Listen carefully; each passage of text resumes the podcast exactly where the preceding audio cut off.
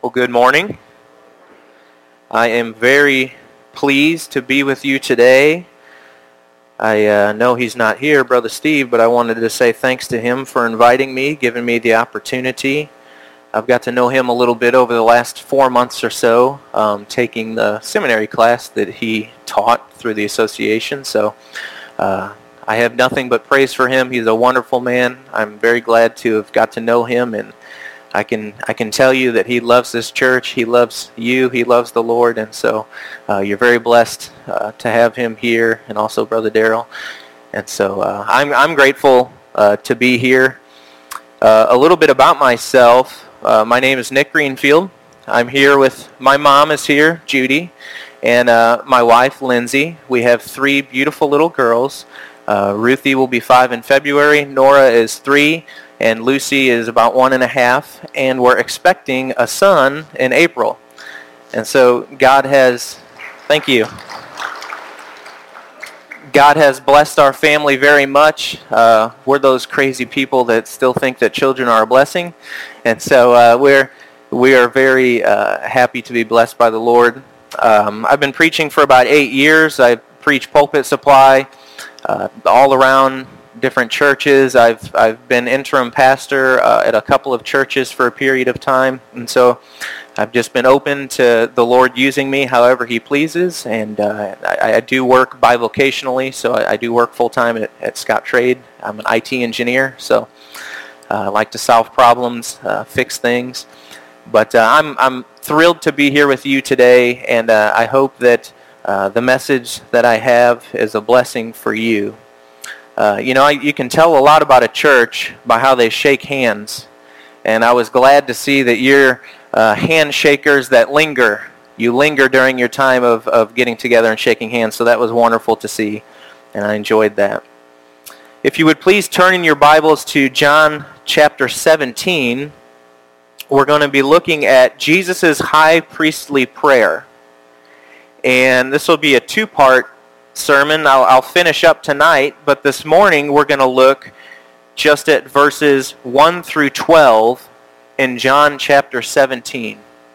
Verses 1 through 12.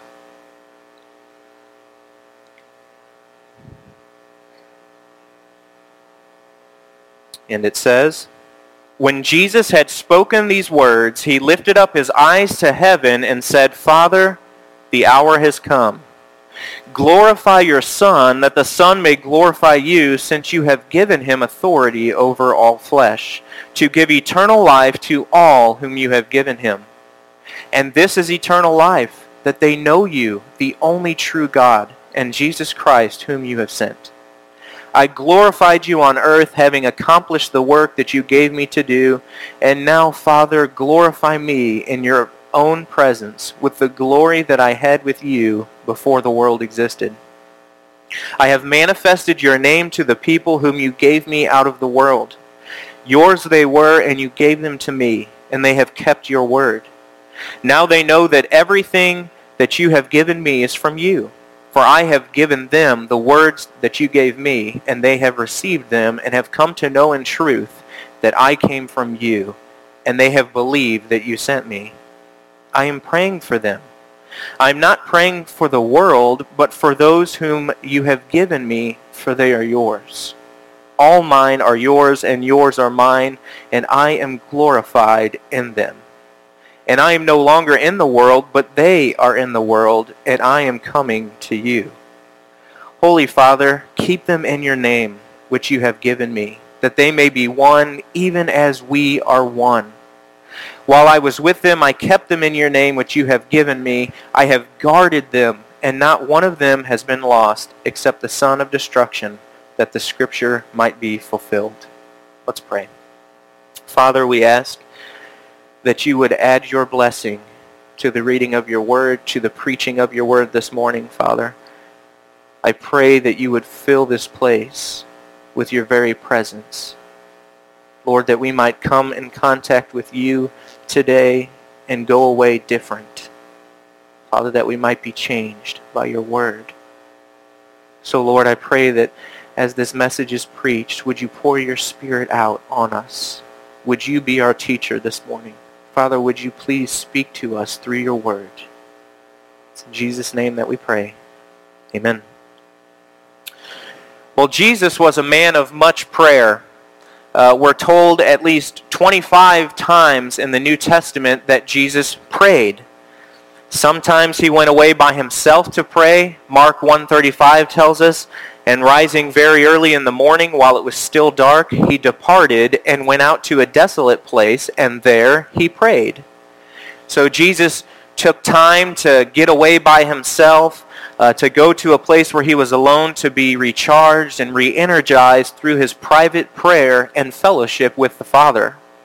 Sometimes he prayed publicly. Luke chapter 3 and verse 21 says, Now when all the people were baptized, and when Jesus also had been baptized and was praying, the heavens were opened, and the Holy Spirit descended on him in bodily form like a dove, and a voice came from heaven, You are my beloved Son, with you I am well pleased. And so in this instance, John the Baptist is baptizing and, and Jesus comes and he himself is baptized and Jesus begins praying and the heavens are open and the Spirit of God descends upon him and the Father declares his pleasure with the Son. So Jesus prayed privately, he, he prayed publicly, and he certainly made it a point to teach us how to pray, to teach his followers how to pray, as we have in Luke chapter 11, that passage we know as the Lord's Prayer. So it's very clear that Jesus was a man of much prayer. And Jesus' prayer life is an example for us. There is much to be learned from Jesus' prayers. They give us a lovely picture of the intimate fellowship between the Father and the Son. They show us the heart of Jesus as he often prayed uh, prayers of intercession for his beloved followers. Intercession is just praying on someone else's behalf. And that's what Jesus did for his followers and for us. In a world that is filled with such chaos and destruction, such pain and suffering and sinful temptation at every turn that we face, we need now, maybe more than ever, sincere, committed, and intimate prayer with the Father, don't we? In a culture that becomes more and more lonely and isolated every day, thanks in part to the very technology that is supposed to unite us, it's now more than ever that we need to see what true fellowship and true relationship looks like. And we see that with Jesus and the Father. Prayer is all about relationship to the Father. And in an age of broken and hurting relationships, we need to look to Jesus to get a glimpse of his perfect relationship to the Father, which in turn will give us hope for our relationship to the Father and for our relationship with each other. The prayer that Jesus prays in John 17 is very unique. It's perhaps one of the most intimate of prayers recorded in the Scriptures. And this prayer comes out of a very urgent and pressing concern that Jesus has for his disciples. Here in John chapter 17, uh, Jesus is with his disciples in the upper room. It's kind of this final teaching session that, that Jesus has with his uh, 11 faithful disciples before he heads to the cross. Everything that you read in John chapters 13 through 17 all take place in the upper room, this final teaching session. Uh, Jesus had already washed the disciples' feet, teaching them the significance of serving each other. He had already sent away Judas, who was to betray him. He had uh, now he's just meeting together with these 11 faithful disciples, and, and Jesus opens up and he pours his heart out to them in this final teaching session. It's a very intimate setting. He knows that he's about to be arrested just really moments after this. And like a father who's giving some final advice to his children, he is encouraging and instructing his followers. And once he's done, he finishes with a prayer for them, and that's what this prayer is. That's what John 17 is. We call this the high priestly prayer of Jesus because it's a prayer of intercession. Because he, like a priest, is interceding on behalf of his followers to the Father. Verse 9 confirms this if you'll look again. It says, I am praying for them, talking about his followers. He says, I'm not praying for the world, but for those whom you have given me for they are yours. And so this prayer is a very special prayer, only for believers in Christ. A very special prayer for his followers. It's a privilege of intercession that only the disciples of Christ can enjoy. It's really something to be joyful about, to know that Jesus cared so much about us that he prays for us, that he intercedes for us. And, and he didn't stop here, but Hebrews tells us that he always lives to make intercession for us. It's just something that Jesus does because he loves us. He intercedes on our behalf to the Father. He does it because his children are special to him, and that includes us this morning. So then there are really two questions that I would like to try to answer from the text this morning, from this prayer. The first is this. What does Jesus' prayer teach us about his relationship to the Father and our relationship to the Father? What does this prayer teach us about Jesus' relationship to the Father and our relationship to the Father? Well, I think the first thing this prayer teaches us uh, about God and, and how Jesus relates to the Father is that God is zealous for his glory, and so was Jesus, and we should be too. Look again in verses 1 through 5 again and pay specific attention to how many times he mentions glory or being glorified. He says, When Jesus had spoken these words, he lifted up his eyes to heaven and said, Father, the hour has come. Glorify your Son, that the Son may glorify you, since you have given him authority over all flesh to give eternal life to all whom you have given him. And this is eternal life, that they know you, the only true God, and Jesus Christ whom you have sent. I glorified you on the earth, having accomplished the work that you gave me to do. And now, Father, glorify me in your own presence with the glory that I had with you before the world existed. God is very zealous for his glory, and, and, and Jesus was zealous for the Father's glory. The Bible teaches us that our ultimate goal in this life is to bring glory to God. It's what we were created for. The Bible uh, tells us in Isaiah chapter 43, verse 7, he says, Everyone who is called by my name, whom I created for my glory, whom I formed and made. God created us for his glory, to give him glory. And he continues on in Isaiah 43, verse 21, he says, The people whom I formed for myself, that they might declare my praise. God created us for himself to be his own special people, that we might declare his praise. So it's very clear in the scriptures that God is concerned for his glory. And it's clear that our chief purpose in this life is to exalt him and to glorify his name. It's why we we were created, Isaiah tells us. But I think sometimes that living in the culture that we live in, which is so man-centered, uh, so very centered on ourselves, that we forget that life isn't about us. It's about Him, isn't it? God has been very gracious to us. He has forgiven our sin, bearing it in His own body on that cross. Rather than destroy us, He has shown us mercy, and He has done all of this so that we might bring glory to him, that we might repent from our sins and believe in him and glorify his name. That's what Jesus is concerned with also in verse 1 when he says, glorify your Son so that the Son may glorify you. Do you see that exchange? That should be our aim. God, bless me, not so I can sit back and just soak it in and, and think about how wonderful I am, but so that I may in return bless you and declare how wonderful you are. That was Jesus' attitude. It's, it's an attitude of self-denial which leads to God exaltation. And by the way, this is why our sin is such a big deal. This is why our sin is so offensive to God because when we sin, instead of bringing glory to our Creator, which again is the primary thing we were created for, when we sin, we bring shame to him. When we sin, instead of exalting God, we are exalting ourselves. Instead of singing God's praises, sin tells us to sing our own praises. Sin twists our minds around and it tells us that this life is all about our pleasure, about our glory, our desires, our wants, us, us, us, me, me, me. But the reality is that life is about Him, Him, Him. His glory, His desires, His pleasure, His wants. And when we deny ourselves and glorify and exalt God, then we are fulfilling the purpose that He has for our lives. And not only that, but when we're glorifying Him and we're exalting Him, He then in turn shares His glory with us. He allows us to experience His glory. He allows us to see Him through the eye of faith.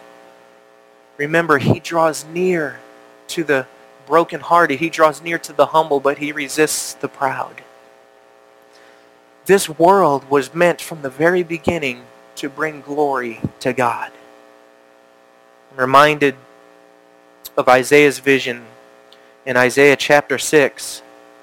Speaking of God's glory, he says, In the year that King Uzziah died, I saw the Lord. Think about that for a moment. Isaiah says, I saw the Lord. Can you imagine being there in that place, in the temple, and seeing the Lord high and lifted up on his throne? What a glorious, glorious vision. And that's what Isaiah says. I saw the Lord sitting upon a throne, high and lifted up, and the train of his robe filled the temple. That speaks to his glory. His glory filled the temple. And it was the glory that you could feel, that Shekinah glory of God, his very presence that you can feel like a radiant warmth all around you.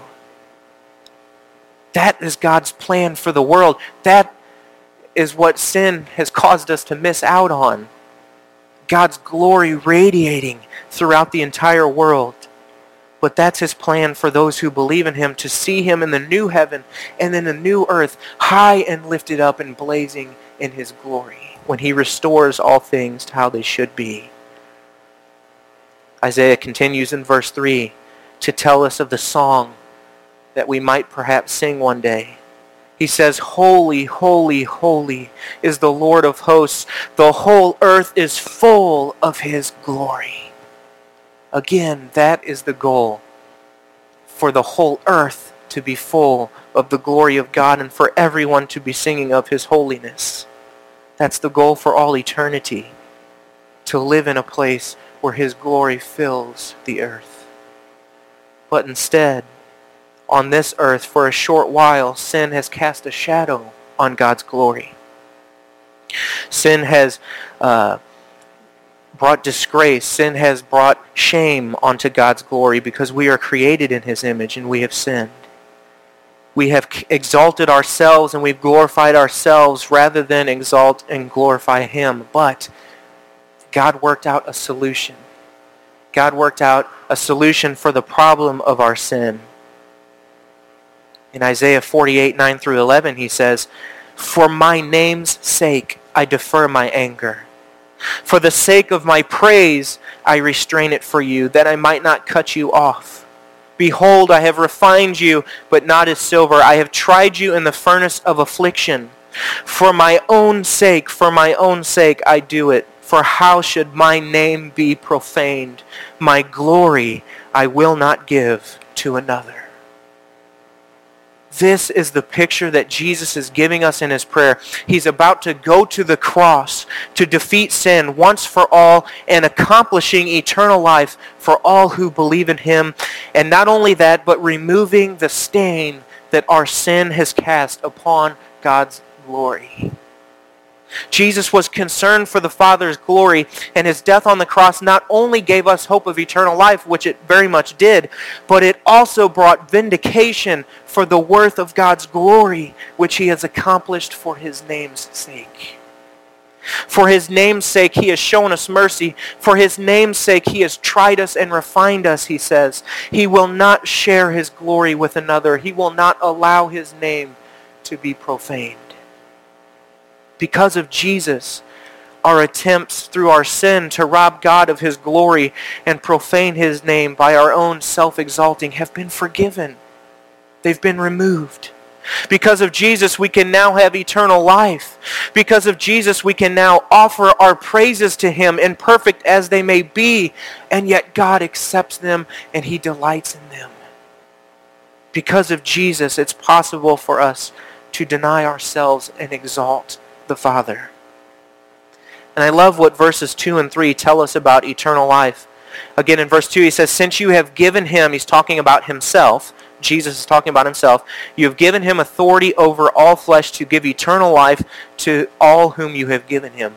Keep in mind, Jesus is the only one with the authority to give eternal life.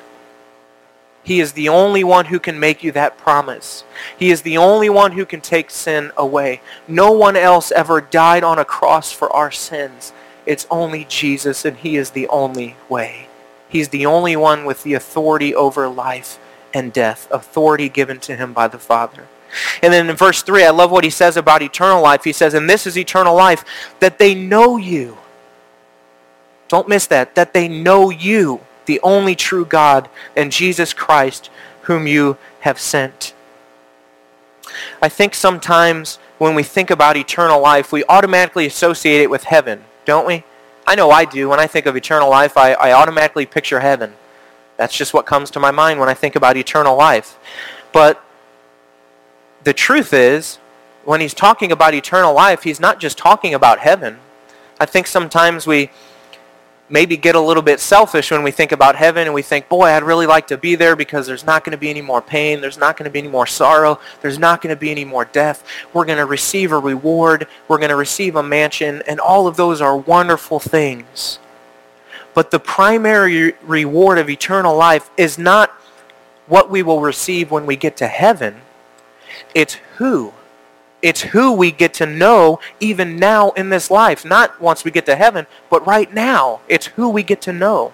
Jesus tells us that eternal life is that we get to know God.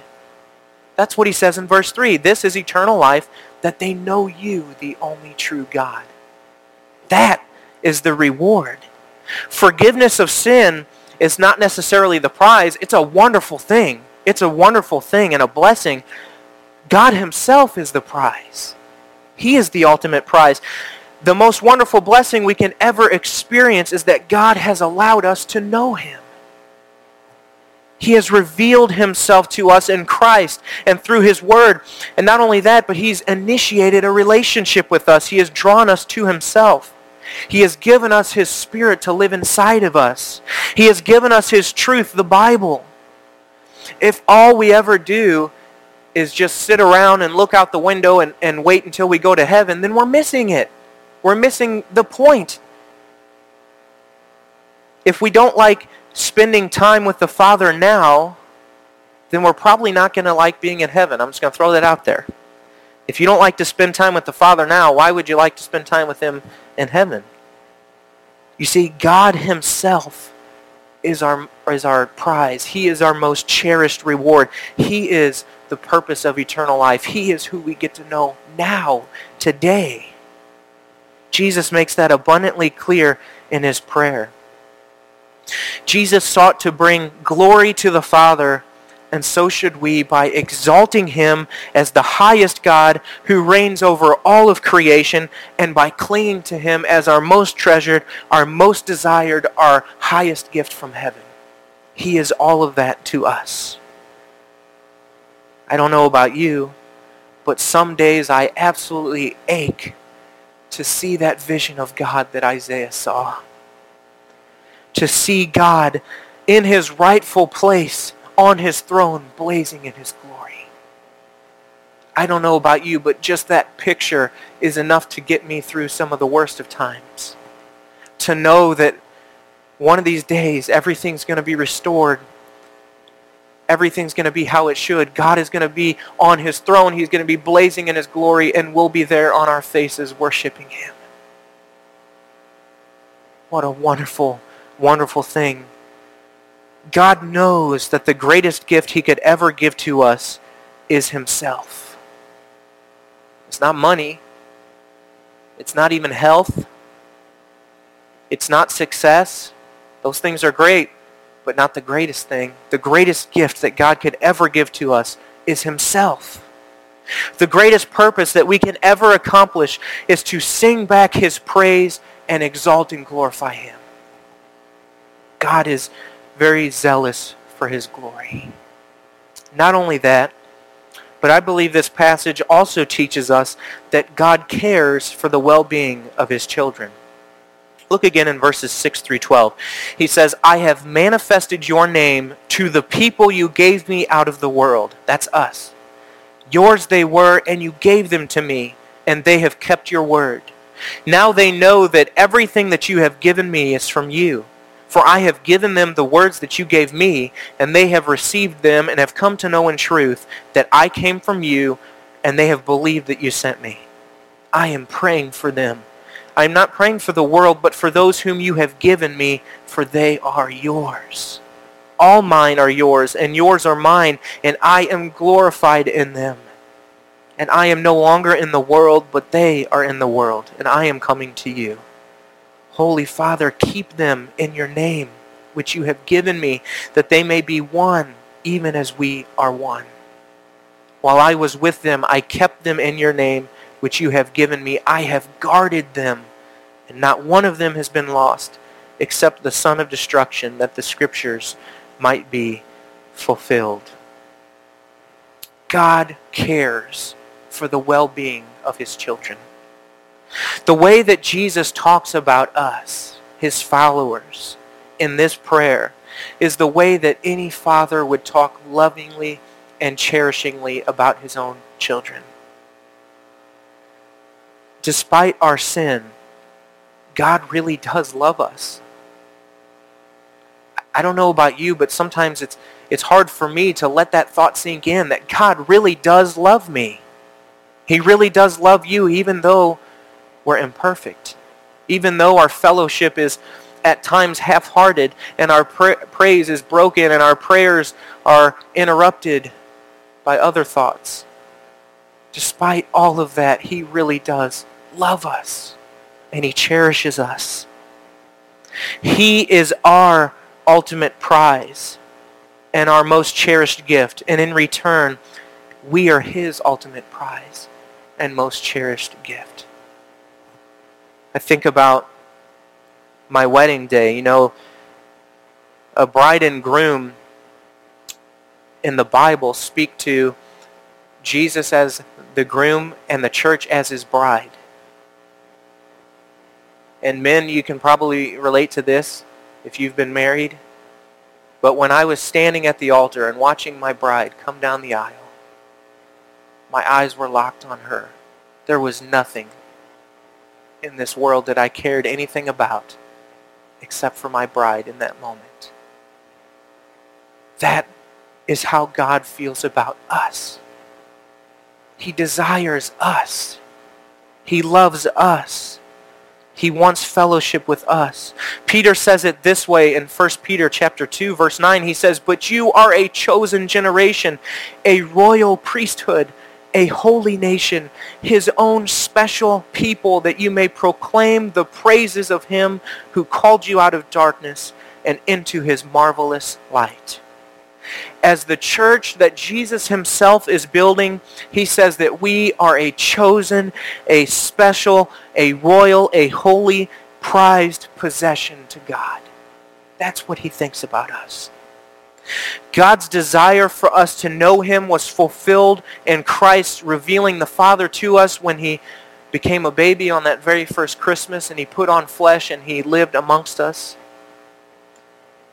And now notice how Jesus is reporting in on the success of his mission to this point in his ministry.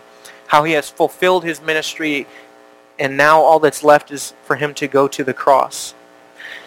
But notice he says in verse 6, I have manifested your name to the people whom you have gave me out of the world. It's almost like you can see a checklist of the things Jesus came to do. In verse 6, okay, I manifested your name to the people you gave me, check. Uh, verse 7, they know everything you have given me is from you, check. Verse 8, I have given them the words that you gave me, and they have received them. They have come to know in truth that I came from you, and they have believed that you sent me. That's a big check even down to verse 12. While I was with them, I kept them in your name, which you have given me. I have guarded them, and not one of them has been lost except the son of destruction, that the scripture might be fulfilled. Check. Jesus has accomplished his mission. He has accomplished his ministry. We get an idea here about what is important to the Father based on what Jesus says in his prayer. It was important to the Father that his name be manifest to his people. That's verse 6. It was important to the Father that we understand that the blessing from the Son is the blessing from the Father. That's verse 7. It was important to the Father that we believe his word and that we believe his Son, that we believe the truth. That's verse 8. It was important to the Father that we be kept, that we be guarded and protected, and that's what Jesus did, that our salvation be secure. That's verse 12. Jesus came to build his church and to bring the people who God gave him into a relationship with the Father. And he succeeded in that. And Jesus understands that he's about to go and, and he's about to die on the cross and, and leave the disciples alone. And so he lifts them up and gives them over to God. He has kept them. He has uh, guarded them and now he gives them over to the Father. And of course, we know he will send his Spirit to come and dwell us, to be with us. But this prayer teaches us that God is a God of relationship, that he cares about us, that he's a God of community, and he seeks to have community with us. He seeks relationship with us. Jesus came to bring us into relationship with the Father. And even now, he calls us into relationship with the Father and into community and relationship with each other, into fellowship. He gives us his word. He makes known the Father to us, and he keeps us in relationship to the Father. And then he intercedes for us on our behalf. God desires this relationship with us, and Jesus came to make it possible. God knows that the best thing for us is to be in relationship with him. Apart from him, there is no hope. There is no satisfaction that the world can offer. Everything that the world offers is a lie. There is no joy in sin. There is only pain and sorrow and despair apart from Christ. God desires so much more for his children, and he has given us so much more in Christ.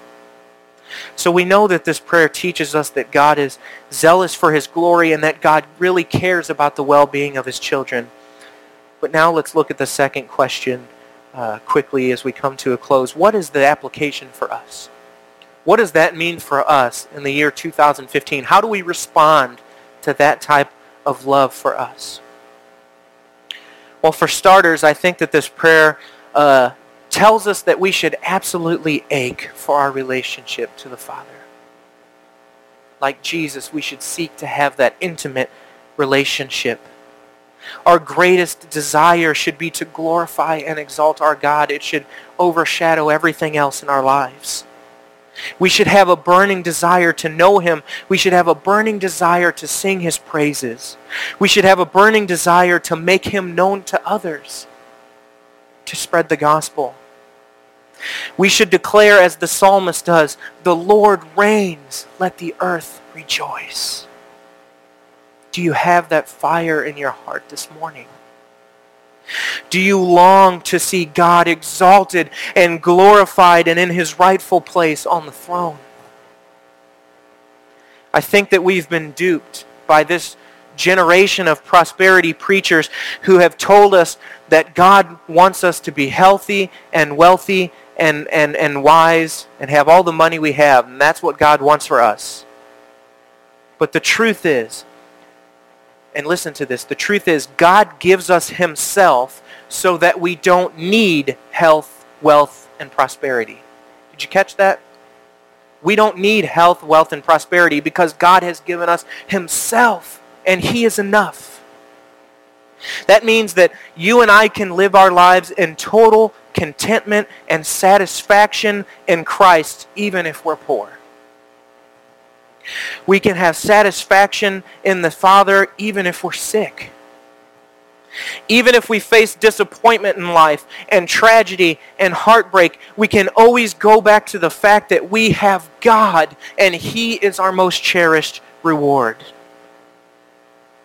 So when you get the phone call that tragedy has happened, you can take it to the Father and He cares.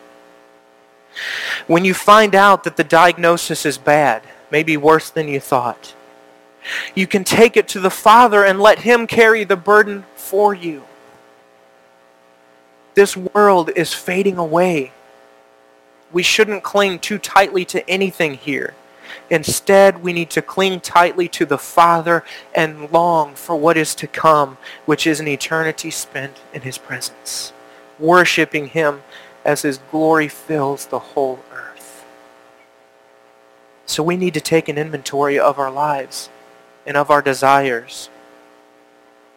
Are we giving God the rightful place in our lives? Are we seeking His glory or our own glory?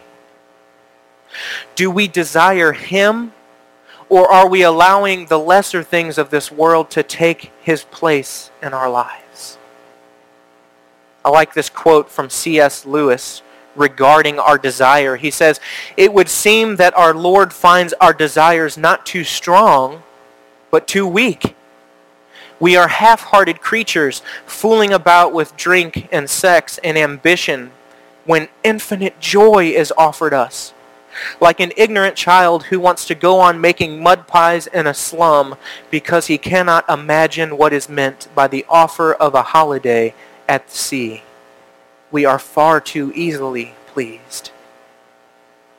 Let's stop playing around with the mud pies that this world has to offer and let's start seeing what an in- intimate relationship with Christ offers, which is unspeakable joy and complete satisfaction.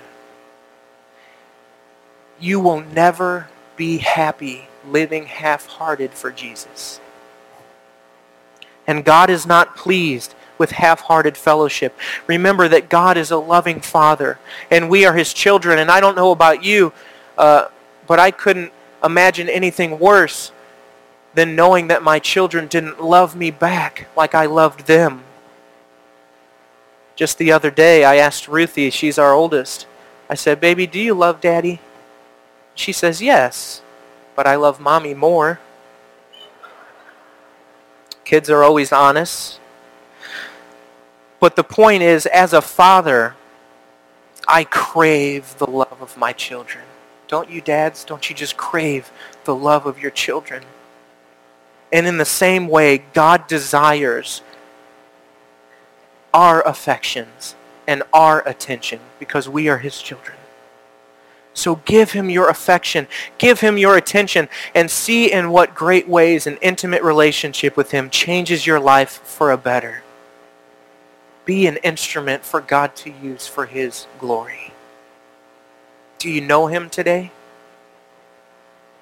I'm not asking if you regularly attend church or, or if you've heard the gospel or if you have read the Bible. I mean, do you know him?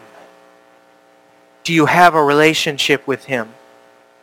Do you know the Father? Jesus made a way for you to know him by the blood of his cross, to forgive you of all of your sin, to turn you from being an enemy of God to being a child of God. Repent from your sin. Turn away from it. Confess it. Cast it away from you and call out to Jesus in faith for his saving power and he will cleanse you. You will be saved. Make him your Lord and you will become part of his family. Or maybe you're here this morning and you do know God, but you've chased after the things of the world expecting them to fulfill you. They won't. They'll never fulfill you. Turn from them. Turn back to Him. Humble yourself and ask for forgiveness. He's a gracious God. He is a forgiving God, and He will receive you today if you trust Him. Let's pray. Father, we thank you for your word. And We thank you for the work that Jesus came to do on the cross, Lord, when he laid his life down for us. No greater love is there than this, than a man lay down his life for his friends. Father, you demonstrated your great love for us when your son died on that cruel cross in humiliation for us. Thank you, Lord. I pray that, Father, you would help help us reduce all of the noise in our lives. All of the things which are screaming for our attention but have no eternal weight.